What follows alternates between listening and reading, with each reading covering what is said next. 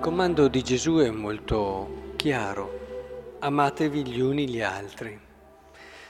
Cerchiamo di vedere che cosa può voler dire questo comando, anche perché ci interessa dal momento che lui dice questo proprio perché vuole che la sua gioia sia in noi e la nostra gioia sia piena, come se dicesse guardate che se fate questo riuscirete a realizzare quello che il vostro cuore desidera più di ogni altra cosa, cioè essere felice.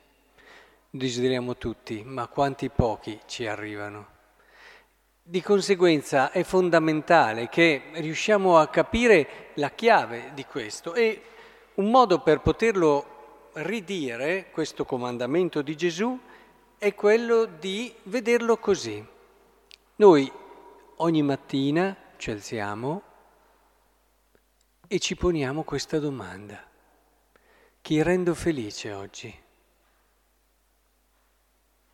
Abbastanza semplice.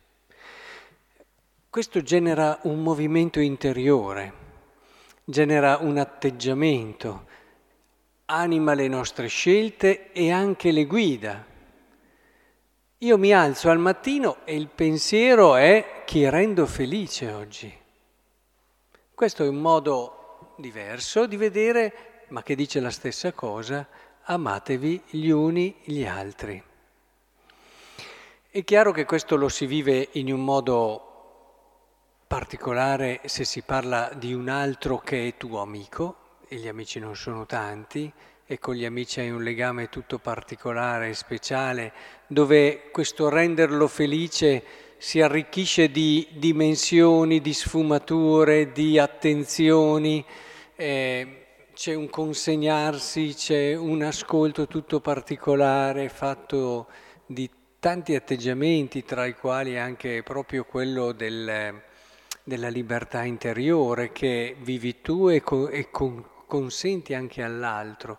Però lo si vive in generale e in tante giornate possiamo davvero rendere felici persone anche con cui non abbiamo un rapporto di amicizia, vivendo la carità, vivendo la fraternità in altri casi. Però è bello avere questa, perché vedete, tante volte anche nell'amore che facciamo agli altri, in fondo cerchiamo noi stessi. Eh, non so, facciamo queste cose perché in fondo però ci sono sempre io dietro. Questo può succedere ad esempio anche a un genitore. Quante cose facciamo a un figlio perché dietro poi c'è un ritorno per noi, magari eh, di gioia, di consolazione, c'è, ma però c'è. E, oppure, e questo non sempre è così lucido, ci, ci rende così lucidi nel fare le scelte educative. Oppure quante altre volte facciamo delle cose buone agli altri, ma in fondo c'è un bisogno di compensare dei nostri o sensi di colpa o vuoti interiori o... Quindi non è così scontato vivere questa cosa semplicissima che ho detto all'inizio, cioè oggi chi rendo felice. Però il fatto che sia così semplice è, è più difficile che riusciamo a a trasformarla, a rovinarla. Per questo vi raccomando di tenere solo questa espressione, senza arricchirla di tante altre cose, perché la semplicità è al servizio dell'autenticità, spesso nella vita, eh? ma in questo caso in modo particolare. E allora vedrete che vi accorgerete di che cosa è capace il vostro cuore. Sì, ogni giorno. Eh, molte persone lo hanno lì contratto troppo attente solo ai loro bisogni, alle loro esigenze, prese da tutte queste corse, da tutto questo fare, dove gli altri non c'è anche il tempo di vederli, di capire che hanno bisogno, neanche di ascoltarli. E, il cuore è lì contratto. Invece alziamo al mattino, dunque io ho questa giornata per rendere felice chi? Vedrete, vedrete che vi accorgerete di cose che magari fino ad oggi non vi siete accorti, di persone che vi passavano e, e voi eravate troppo presi per le vostre cose.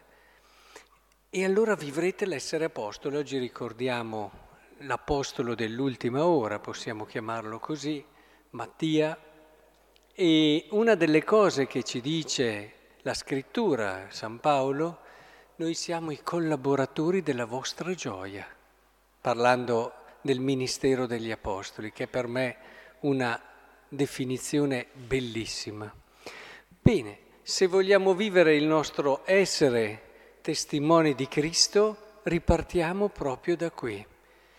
E essere i collaboratori della gioia di chi oggi?